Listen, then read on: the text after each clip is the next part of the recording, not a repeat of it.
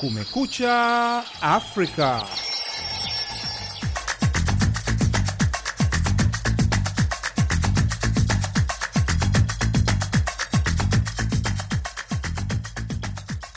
Hii ni idhaa ya Kiswahili ya Sauti ya Amerika, VOA, ikitangaza kutoka mjini Washington DC. Karibu katika matangazo ya Kumekucha Afrika. Bila shaka, hujambo msikilizaji, popote pale unapotusikiliza. Jina langu ni Idi Ligongo na mimi naitwa Patrick Ndwimana. Tunakukaribisha katika matangazo yetu ya leo Jumatatu, tarehe 9 Januari mwaka wa 2023. Tunasikika kupitia redio zetu shirika katika eneo zima la Afrika Mashariki na Maziwa Makuu. Tunasikika pia kupitia mtandao wetu wa VOA swahili.com.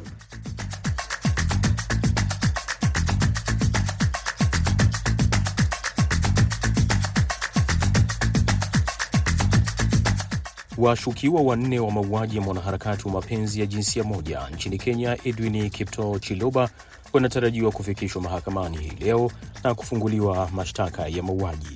Na leo katika jamii na maendeleo, tunaangazia changamoto za kifedha kwa wajasiriamali na ukosefu wa elimu sahihi ya kodi yaelezwa kuwa ni miongoni mwa yale yanayozorotesha shughuli zao ambazo zimetoa ajira nyingi kwa wananchi wa Tanzania. Mara nyingi biashara zetu zinashindwa kukua kwa sababu ya changamoto za kifedha. Unakuta tunakuwa na mitaji midogo, na hata tukijaribu kwenda kwenye taasisi za kifedha, changamoto zinabaki pale pale. Mfano, mimi mfanyabiashara mdogo, naambiwa niweke dhamana ya nyumba, naitoa wapi nyumba ya kuweka dhamana? Lakini kabla ya kupata ripoti hizi na nyingine kutoka kwa waandishi wetu, unasomewa kwanza habari za dunia na Patrick Nduwimana.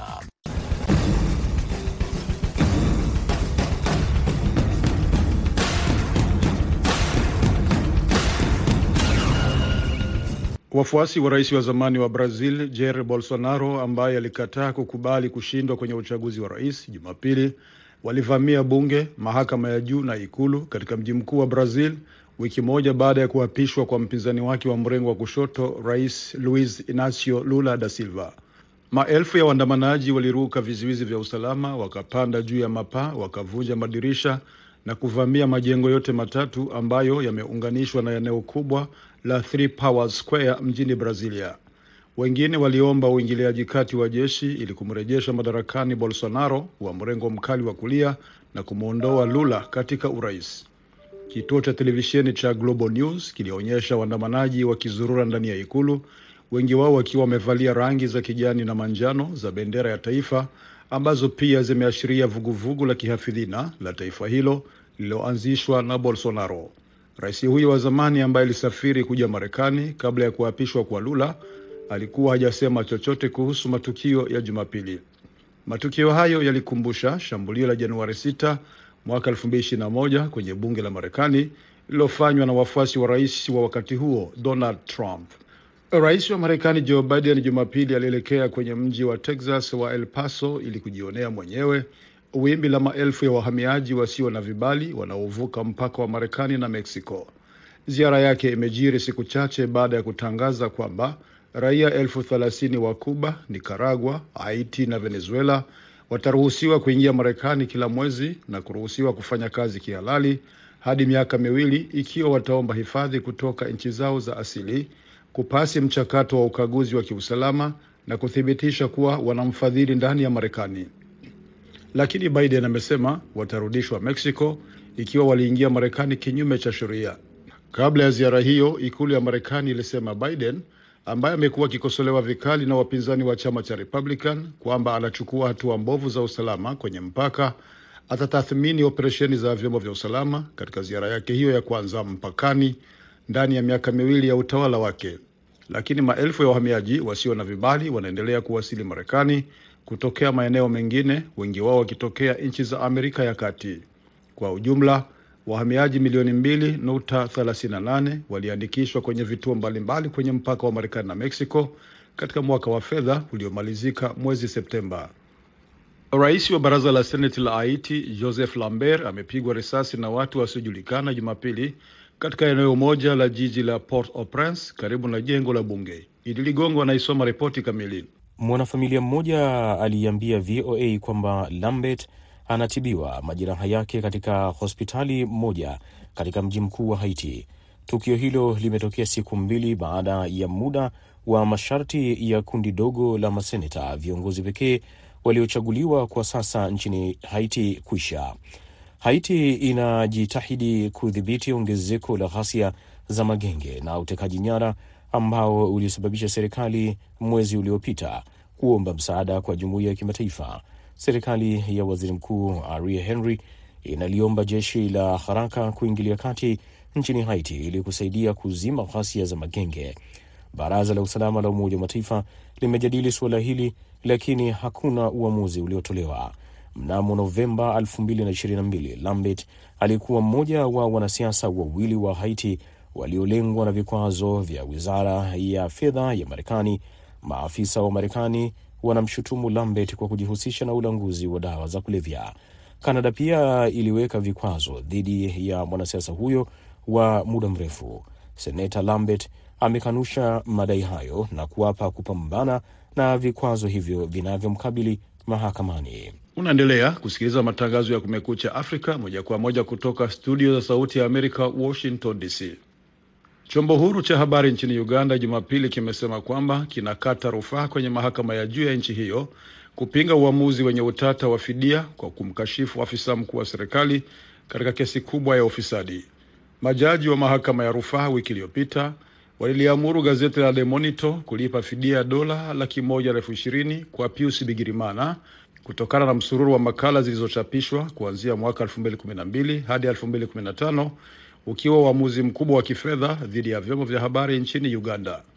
Ripoti zinazohusiana na kashfa ya ufisadi ambapo dola milioni 40 za mradi wa kukarabati eneo la kaskazini mwa Uganda baada ya uasi mbaya wa kundi la Lord Resistance Army LRA la Joseph Kony dhidi ya Rais Yoweri Museveni ziliibwa.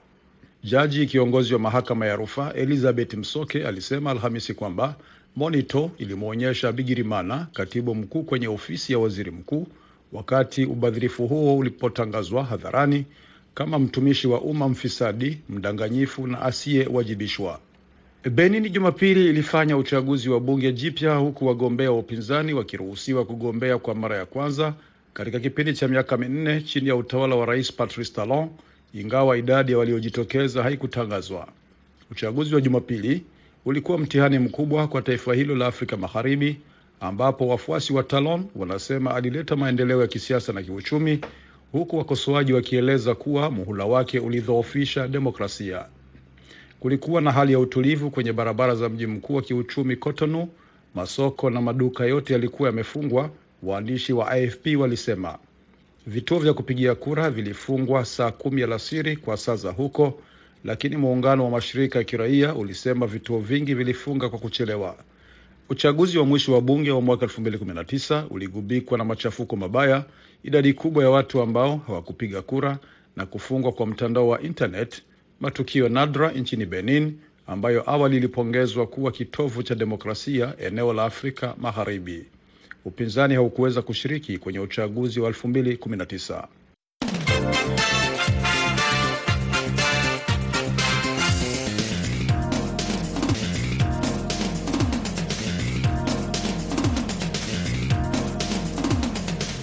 Washukiwa wanne wa mauaji ya mwanaharakati wa mapenzi ya jinsia moja nchini Kenya Edwin Kiptoo Chiloba wanatarajiwa kufikishwa mahakamani hii leo na kufunguliwa mashtaka ya mauaji.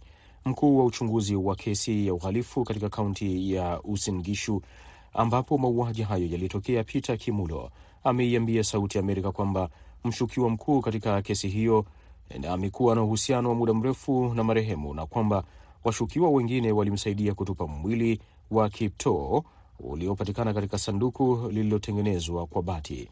Washukiwa wana umri kati ya miaka 17 na 19. Hapa anaeleza katika mahojiano na mwenzangu Kennesi Bwire. Ehe, kesi imefika wapi Peter? Nasema ndugu yangu, uchunguzi tunaendelea nayo. Uh, tuko na washukiwa wanne kwa sasa, na uchunguzi bado unaendelea, na tumepata ile gari ambayo walitumia kupepea hiyo mwili baada ya kuuawa, wakaweka kwa sanduku metal box, na wakatumia gari moja kuenda kutupa huko Kipenyo, na tayari tumepata gari na tuko na washukiwa wote wanne sasa. Kwa hivyo uchunguzi bado unaendelea. na pindi tutapo uh, tukimaliza uchunguzi basi tutafikisha hao kotini wakati tume tumemaliza uchunguzi. Sasa kama maafisa wa uchunguzi, ni masuala ya mapenzi, masuala ya uhalifu ama uh, washukiwa wanasema nini? Uh, tunachukulia ni tunachukulia ni uhalifu bwana, uhalifu wa jinai. Hiyo hiyo ni ni mauaji tu, na sababu bado tuta- tutathibitisha hapo, kwa sababu uchunguzi bado unaendelea, na tunatarajia baadaye tutafanya upasuaji wa mwili, alafu tuta uh, pathologist eh, eh, daktari watatuambia hasa ni nini alifanywa, lakini kulingana na sisi tunaona kama alinyongwa na naona jicho moja ilitolewa. Kwa hivyo hiyo ni kinyama tu ya mauaji ya kinyama tu, na uh, tutasema mengi kwa sasa mpaka tumalize uchunguzi, ndio ndio bainika ukweli ilikuwa na hiyo hiyo baadaye tutafikisha kotini na uh, ya, yale yote tutapata tutafikisha kotini. Vyombo vya habari vya. Kenya vimekuwa vikiandika na kunukuu maafisa wengine wa usalama kwamba ilikuwa ni uhusiano mmoja wao alienda nje ya mapenzi. Sasa mimi siwezi kujithibitisha hayo, sababu sijui ni nani huyo alisema, lakini sisi kama idara ya DCI tunachunguza. Kwa hivyo mpaka sasa hatuwezi kusema uh, lakini eh, eh, tutasema tutapata hayo baadaye, lakini kwa sasa bado ni mapema kusema ni yapi ilifanyika, lakini ukweli aliwawa mwili imetambuliwa na kuna washukiwa na, na ambao tuko nao korokoroni na tu, tu, tukimaliza uchunguzi huo tutasema. Hawa washukiwa ni watu wa kawaida ama ni watu ambao walikuwa na uhusiano karibu naye? E, mshukiwa mkuu ni mtu ambaye alikuwa na urafiki naye, ni marafiki, the good friends. E, na wale wengine ni wale ambao walisaidia tu, tunaamini kwamba ni walisaidia ku dispose of the body, na gari hiyo mwenye gari ilitumika kuenda ku, ku, ku, kutupa.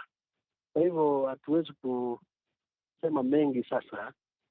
Tukimaliza uchunguzi tutajua kini na uhusiano yao hasa ni gani lakini ni watu wa karibu wa mshukiwa mkuu, na mshukiwa mkuu alikuwa marafiki na marehemu. Unaposema alikuwa na urafiki na marehemu na mtu wa karibu naye, mtu wa karibu naye kwa muda gani? Urafiki wa aina gani?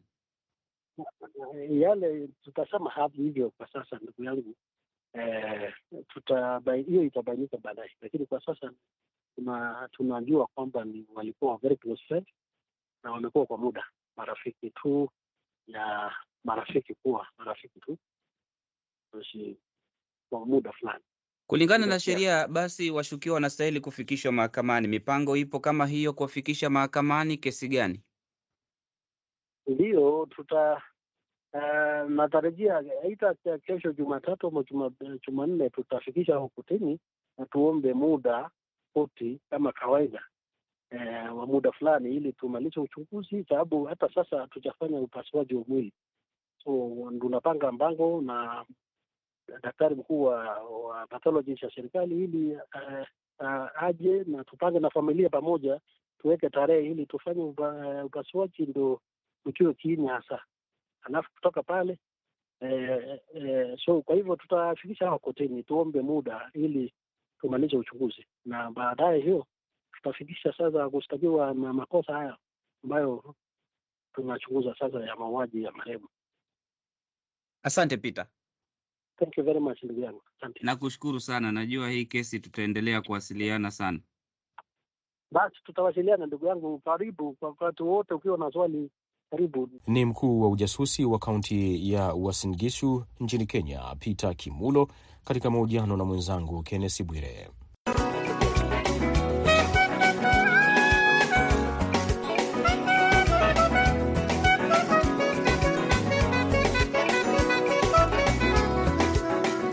Unasikiliza matangazo ya Kumekucha Afrika kutoka hapa Washington DC.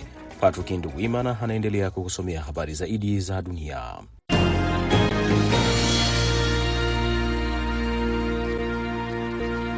Tukiendelea na habari zaidi za dunia, Waziri mpya wa usalama wa taifa wa Israel wa mrengo mkali wa kulia Itamar Ben Gvir Jumapili amesema aliwaagiza polisi kuondoa bendera za Palestina kwenye maeneo ya umma.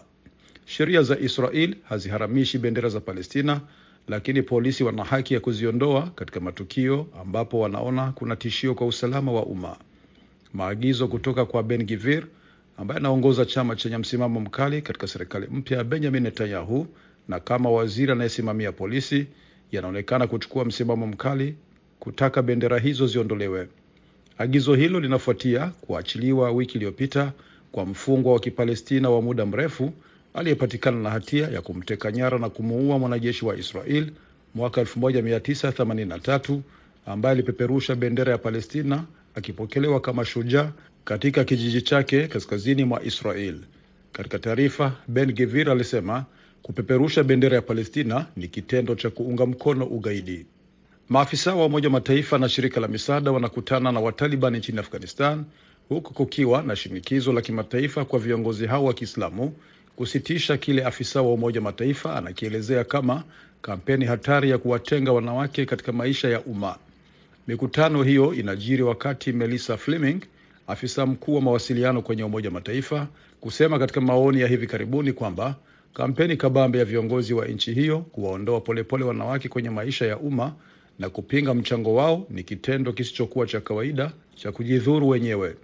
Matamshi ya Fleming yalijiri huku Marcus Polzel, mjumbe wa Umoja Mataifa nchini Afghanistan, akifanya mikutano mfululizo na mawaziri wa Taliban katika mji mkuu Kabul, akiwataka kuondoa marufuku ya elimu kwa wanawake na kufanya kazi katika mashirika ya misaada, akitaja hali mbaya ya kibinadamu nchini humo.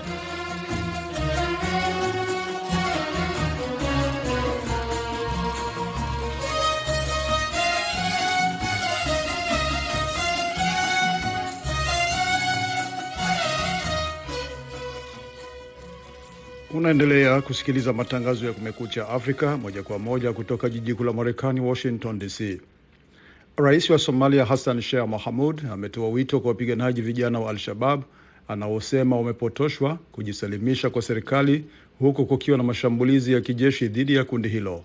Mohamed Aisan anaripoti kutoka Mogadishu. Idi Ligongo anaisoma ripoti kamili. Akizungumza kwenye msikiti mmoja katika mji mkuu wa nchi hiyo Ijumaa, Rais Muhamud ambaye mwaka jana baada ya kuchaguliwa kwa muhula wake wa pili alitangaza vita vya hali ya juu dhidi ya waasi wenye msimamo mkali, pia alitoa mwito kwa wapiganaji wa Al-Shabab kuachana na itikadi ya kigaidi kabla haijachelewa zaidi. Kauli yake imekuja baada ya wanamgambo kufanya mashambulizi mawili dhidi ya vikosi vya serikali katika mkoa wa kati wa Somalia katika muda wa siku mbili na kuua zaidi ya watu 43 wakiwemo maafisa wakuu. Kasoo noqda meesha aad aadeen kasoo laabta oo ummaddiina iyo dalkiina Aliwasihi vijana hao warudi kutoka katika njia mbaya wanayoifuata. Aliwataka warudi kwenye serikali yao, kwa watu wao na kwenye dini yao. Alisema kila hatua watakayopiga kuanzia sasa itawaongezea kuwa hatiani. Ujumbe wa rais unakuja wakati majeshi ya Somalia yakisaidiwa na wenyeji yanaendelea kupambana na kundi hilo katika vita kamili alivyotangaza dhidi ya wanamgambo. Vikosi vya serikali vimeakomboa maeneo makubwa kutoka kwa kundi hilo, haswa katika jimbo la kusini la kati la Hirshabelle. Akizungumza kwenye televisheni ya serikali mjini Mogadishu, waziri mkuu wa Somalia Hamza Abdi Bare alisema uchunguzi unaendelea kuhusu wanajeshi ambao walikamatwa kwa tuhuma za kusaidia shambulio la Al-Shababu kwenye hoteli ya Villa Reis mjini Mogadishu mwishoni mwa Novemba. Bare hakusema ni wanajeshi wangapi walihusika. ciidamadii joogay shaqada ku jiray oo dhan way wada xiran yihiin I don't know inaad ogtahay in kalama aqan. Anasema wanajeshi wote walikuwa wakifanya kazi siku hiyo wamekamatwa na uchunguzi unaendelea kwa sasa. Anasema anataka uchunguzi unaoendelea ufanikiwe na kutoegemea upande wowote. Shambulio la hoteli lililodaiwa kutekelezwa na kundi la wanamgambo wa Al-Shabab liliua takriban watu kumi na watatu wakiwemo washambuliaji watano wa Al-Shabab. Hoteli hiyo maarufu ya Villa ilikuwa karibu na ikulu ya rais mjini Mogadishu na hutembelewa na maafisa wakuu wa serikali na usalama. Serikali ya Somalia imekuwa ikipambana na Al-Shabab kwa zaidi ya miaka kumi na mitano kundi hilo la Kiislamu linaendesha mashambulizi mabaya katika taifa hilo la pembe ya Afrika likilenga maafisa wa serikali na walinda amani wa Umoja wa Afrika.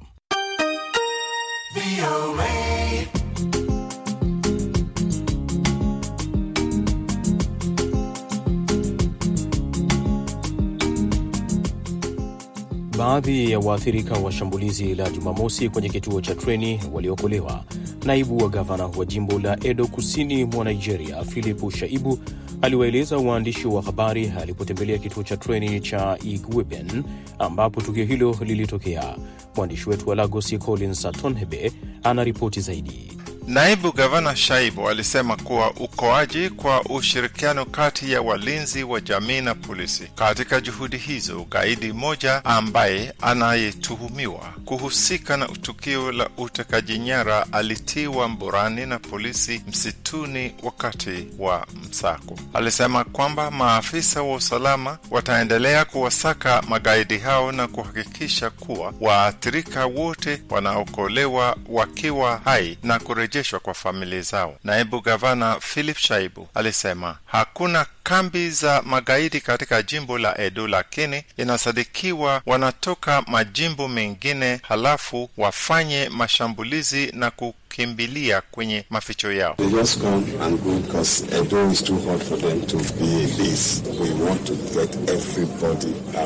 Akizungumza kuhusu ongezeko la harakati za magaidi na tukio la Igwebe na huenda wanaweza kushambulia tukio kingine cha treni, mwandishi wa habari na mchambuzi wa mambo ya umma Babajide Utitoju alisema ni wajibu wa serikali ya Nigeria na mamlaka ya safari za treni kuchukua fursa ya teknolojia ya kisasa kuhakikisha kuwa utekaji nyara unatokomezwa. Sure that we make it impossible for them to cut people away like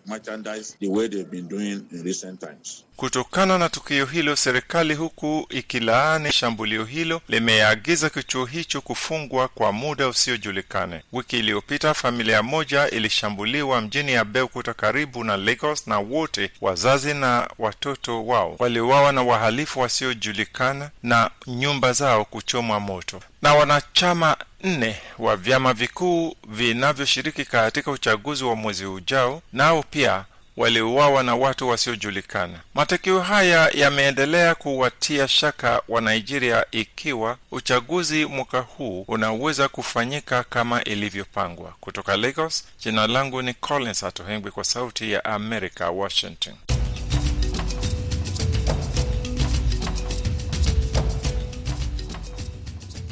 Leo katika makala ya jamii na maendeleo tunaangazia changamoto za kifedha kwa wajasiriamali na ukosefu wa elimu sahihi ya kodi, jambo ambalo linachangia kuzorotisha shughuli zao ambazo zimetoa ajira nyingi kwa wananchi wa Tanzania, hali inayosababisha kushindwa kupiga hatua ya kimaendeleo, huku wachumi wakisisitiza elimu ya fedha.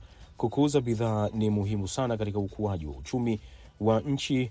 Mwandishi wetu wa Dar es Salaam, Amri Ramadhani, ametuandalia makala ifuatayo. Ujasiriamali ni muhimu kwa ukuaji uchumi na maendeleo ya jamii, hatua ambayo huwawezesha watu kujipatia riziki na kujikwamua na ukali wa maisha. Kundi kubwa la watu limejiajiri likijishughulisha na biashara ndogo ndogo kama kilimo cha mboga mboga, ufugaji na uvuvi, uuzaji wa nafaka, pamoja na wanaotembeza bidhaa za majumbani. Licha ya umuhimu wao ndani ya jamii, wengi wao wanakabiliwa na changamoto ya elimu sahihi ya fedha inayowafanya wasijue namna bora ya kufanya na kuendesha biashara zao zitakazowapatia mafanikio zaidi yatakayokuza kipato chao pamoja na kuweza kuchangia katika pato la taifa. Riziki Shabani ni mmoja wa wajasiriamali anayefanya shughuli zake katika jiji la Dar es Salaam. Anasema licha ya biashara anayoifanya kumwingizia kipato, lakini hana elimu ya biashara kwa vile amekuta wazazi wakifanya na yeye akapewa kuiendeleza. Tukiangalia kazi yenyewe ambayo ninafanya, sio ambayo unaweza ukaja ukaisomea ikawa mtu yoyote anaweza kufanya tunafanya au inafundishwa mashuleni huko. E, ni kazi ambayo tunarithi kwa wazee wetu e, ambayo inatusaidia na sisi kuweza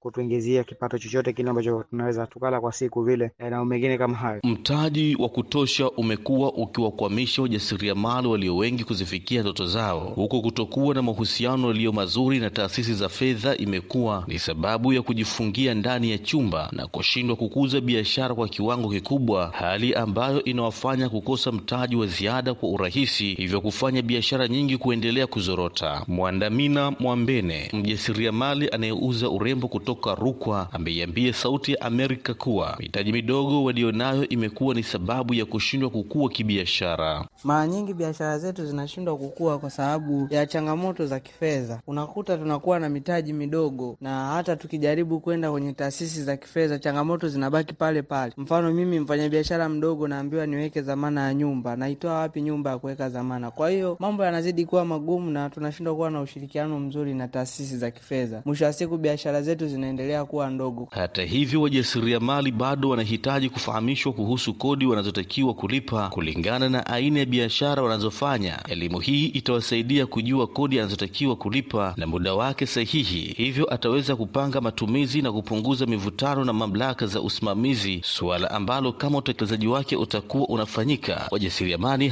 hawatahisi kuwa kodi ni adhabu kwao, kama asemavyo Irene Wilson, mkazi wa Mbagala Kijichi. Kulipa kodi ni adhabu kwa sababu unakuta umefungua biashara na bado ni changa na inakulazimu ulipe kodi wakati bado hujajua maendeleo ya biashara yako, na wakati mwingine inakulazimu ufunge biashara yako inapokuwa haiendi vizuri au haina maendeleo yoyote. Kwa maoni yangu, naona hiyo ni adhabu. Bado inaonekana kuto kuwepo mfumo mzuri wa kutunza taarifa za fedha kunakwamisha kujua tathmini na maendeleo ya biashara, na changamoto huwa kubwa zaidi pindi biashara hiyo itakapokuwa imekuwa, kwa sababu itakuwa si rahisi tena kukumbuka kila kitu. Azizi Rashidi, mchambuzi na mtafiti wa masuala ya uchumi wa fedha, ambaye ni mhadhiri msaidizi kutoka Dar es Salaam, anasema kukosekana taarifa hizo za fedha imekuwa moja ya changamoto kubwa inayowapata wajasiriamali. Biashara inapokuwa na taarifa nzuri za kifedha, ni rahisi kuaminika wakati inapofanya maombi ya kuomba kukopeshwa, mathalan ikiwa ni kwenye taasisi za kibenki au, au vipi, utaambiwa lete uh, taarifa zako za mahesabu za miezi mitatu iliyopita au za miaka mitatu iliyopita ili uweze kufanya uchambuzi. Ikiwa hakuna pia hizo, ni changamoto katika ukuaji wa biashara, maanake itashindwa kuaminiwa, itashindwa kupata kuweza kukopa kwa njia rahisi ya mitaji, kwa sababu haieleweki biashara yako hasa ina, inaendeshwa vipi. Rashidi anasema kuwa wajasiriamali hawajui umuhimu wao wa kulipa kodi, na hivyo wakipatiwa elimu itakuwa chachu ya kuwafanya watambue wajibu wao wa ulipaji kodi bila kulazimishwa. Hata kwenye elimu watu waanze kufundishwa kuanzia mapema, kuzoea. Ni kwanza inabidi kujenga ile mentality ya kulipa kodi, ili ikiwezekana mtu anapoanza biashara asiogope kujisajili, kurasimisha biashara yake eti kwa sababu tu akijisajili ataweza kutambulika na atatakiwa alipe kodi. Alafu kuna mazingira yamejengeka ya kama mvutano, mtu anaogopa watakuja watu wa mamlaka ya mapato, watakuja hawa na nini, anashindwa hata kuwa na station, anashindwa kuwa na sehemu ya kufanyia biashara yake. Wajasiriamali wengi hawamo katika orodha ya ulipaji kodi. Kama watapatiwa elimu, itaondosha dhana potofu iliyojengeka kwao na kuweza kulisaidia kundi hili kubwa ambalo limeamua kujiajiri. Amri Ramadhani, Sauti ya Amerika, Dar es Salaam. Msikilizaji unayejiunga nasi hivi sasa, unasikiliza matangazo ya Kumekucha Afrika na ufuatao ni muktasari wa habari unaosomwa na Patrick Nduwimana.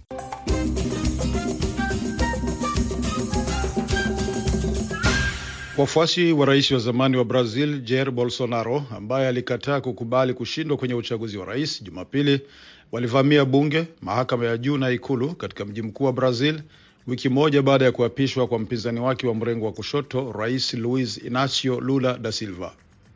Rais wa Marekani Joe Biden Jumapili alielekea kwenye mji wa Texas wa El Paso ili kujionea mwenyewe wimbi la maelfu ya wahamiaji wasio na vibali wanaovuka mpaka wa Marekani na Mexico. Rais wa baraza la seneti la Haiti Joseph Lambert amepigwa risasi na watu wasiojulikana Jumapili katika eneo moja la jiji la Port-au-Prince karibu na jengo la bunge. Chombo huru cha habari nchini Uganda Jumapili kimesema kwamba kinakata rufaa kwenye mahakama ya juu ya nchi hiyo kupinga uamuzi wenye utata wa fidia kwa kumkashifu afisa mkuu wa serikali katika kesi kubwa ya ufisadi. Mpaka hapa ndipo tunakamilisha matangazo yetu ya Kumekucha Afrika kutoka idhaa ya Kiswahili ya Sauti ya Amerika. Kwa niaba ya wote waliofanikisha matangazo haya, msimamizi ni Khadija Riami, mwongozaji Jumbe Hamza. Nimeshirikiana na mwenzangu Patrick Nduwimana. Naitwa Idi Ligongo, ninakutakia amani na upendo popote pale unapotusikiliza.